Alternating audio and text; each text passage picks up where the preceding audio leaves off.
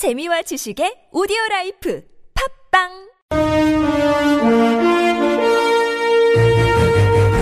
여러분의 합리적 판단을 돕기 위해 오늘의 뉴스를 골랐습니다. 백병규의 뉴스 체크. 네, 오늘은 순서를 약간 바꿔서 진행하겠습니다. 2부에 이재명 성남시장과의 집중 인터뷰가 예정이 되어 있어서요. 자, 뉴스체크 오늘 1부에서 만나보겠습니다.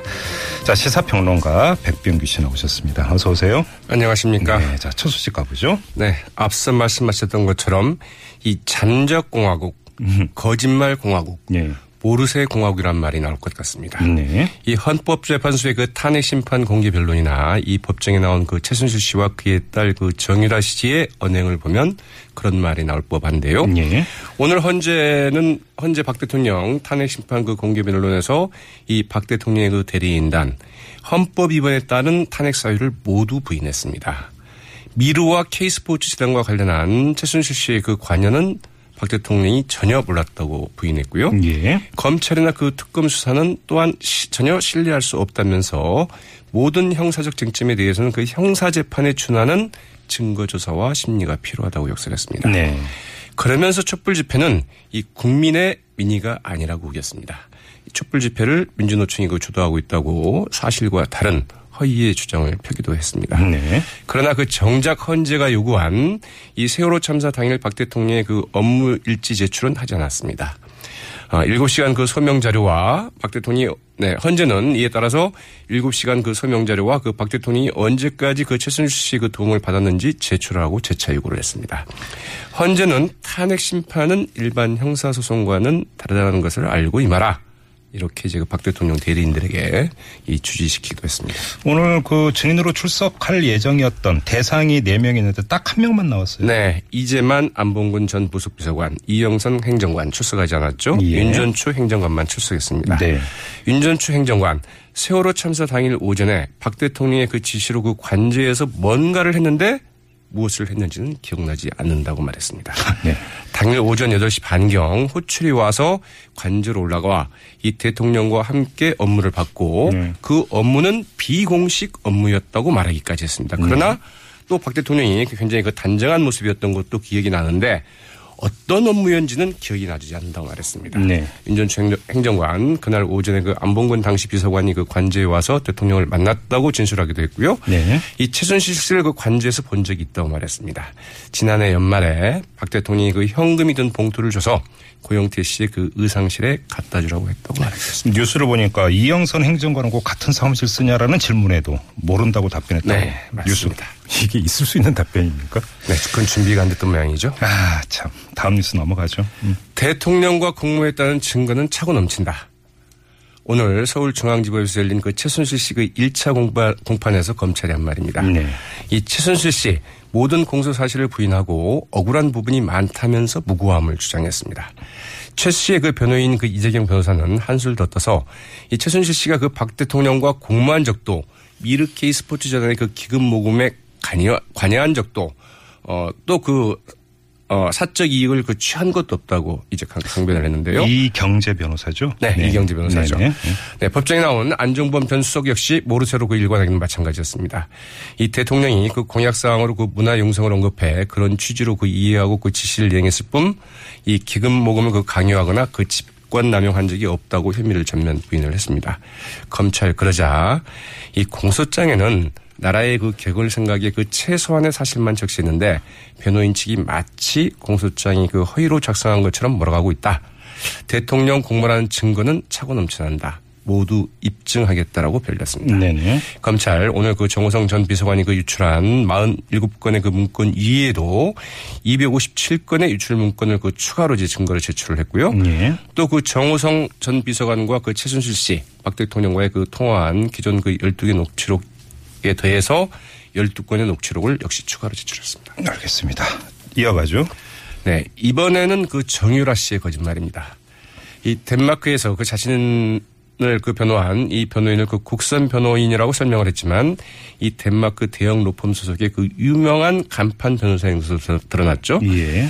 또 그 박 대통령을 그 초등학교 때 그 마지막으로 봤다고 말했지만 지난 2014년 10월 13일, 13일 인천 아시안 게임 그 선수단 그 청와대 오찬 때 정유라 씨가 그 참석했던 사진이 이제 공개가 됐습니다. 예, 예.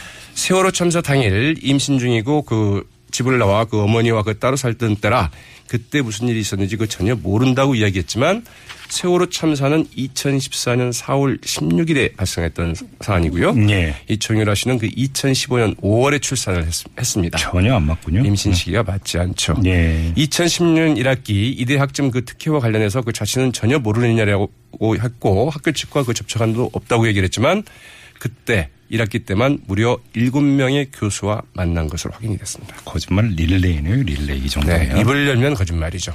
특검팀으로 가볼까요? 네, 박영수 특검팀 문화예술계 블랙리스트 그 총괄 실행을 총괄 실행한 의혹을 사고 있는 이 송수근 문화체육관광부 1차관을 오늘 오후 그 참고인 신분으로 불러서 이제 그 조사를 하고 있는데요. 네, 송수근 그 차관은 그 현직 차관으로는 처음으로 이제 그 특검의 소환 조사를 받게 됐습니다.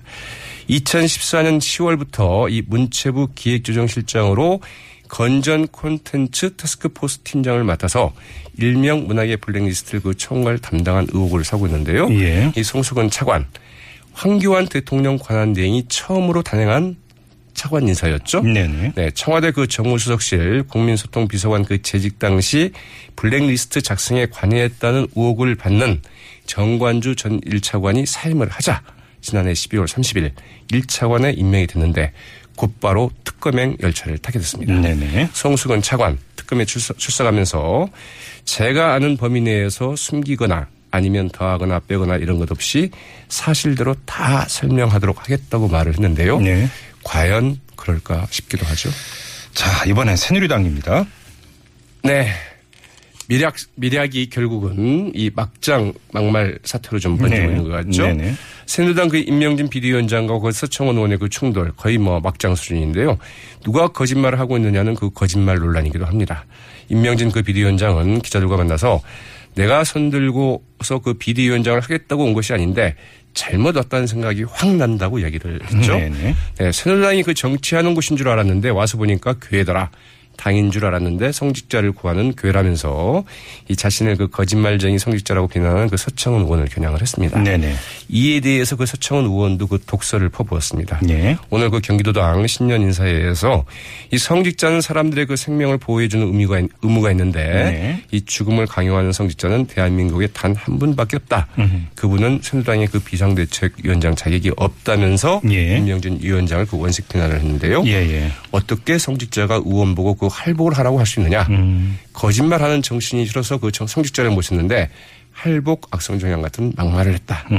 내가 그분을 모시고 오는데 역할을 했는데 잘못 모셔왔다고 말을 했다고 그러네요. 예. 아무튼 그 임명진 위원장은 6일 데드라인으로 설정했을 때 내일이거든요. 그렇죠. 내일 어떤 풍경이 펼쳐질지 좀 지켜보도록 하고요. 자, 다음 소식 넘어가죠. 네, 오늘 김영란법 부정청탁 및 금품수수 금지법이죠. 예. 시행 100일을 아, 맞습니다. 오늘이 100일인가요? 딱 100일째입니다. 예, 예. 지난 2일 현재 그 주무부처인 그 국민권익위원회에 그 접수된 유한 신고는 모두 111건이었고요. 네. 1만 2천여 건의 그 질의가 쏟아졌습니다. 청탁금지법 위반 1호 어, 사건 담당 경찰관에게 그 4만 5천 원의 그 떡 한 상자를 보냈다가 두 배의 그 과태료를 처분받은 사건이었는데요. 네. 어쨌든 시행 이후에 이 과도한 접대 문화를 근절하고 그 청렴한 사회를 조성하는 계기가 됐다는 점에서 이제 긍정적인 평가를 받고 있죠. 음. 네. 그러나 그 법 적용과 해석 과정에서 그 모호한 부분이 어, 적지 않고 이 부처별 이견으로 혼란이 그 지속되고 있는 점은 과제로 지적되고 있습니다. 네네. 스승의 날 교사에게 그 카네이션을 주는 것이 과연 법 위반이냐. 이게 그 대표적인 쟁점인데 네. 권익이 학생 대표가 주는 카네이션까지는 괜찮다. 이런 이제 유권 해석을 내놓았는데요. 예. 어 이제 내일 뭐 김영란 예, 대- 저희가 인터뷰를 전 대법관 모시기로 했다고 그러죠. 네, 내일 특별 인터뷰가 준비되어 있습니다. 김영란 전 대법관과 인터뷰니까 좀 많이 귀 기울여 주시기 부탁드리고요.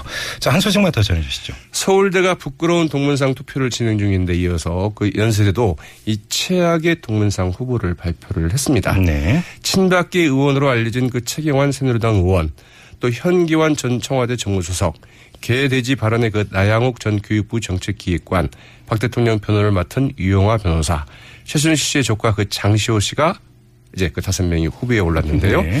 뭐 여러 다른 사람들은 뭐 왜 올랐는지 다 아시겠고 네. 나양욱 전 교육부 정책기획관과 유영아 변호사는 온 국민의 혈압을 올리는 데 기여해서 후보가 됐다고 합니다.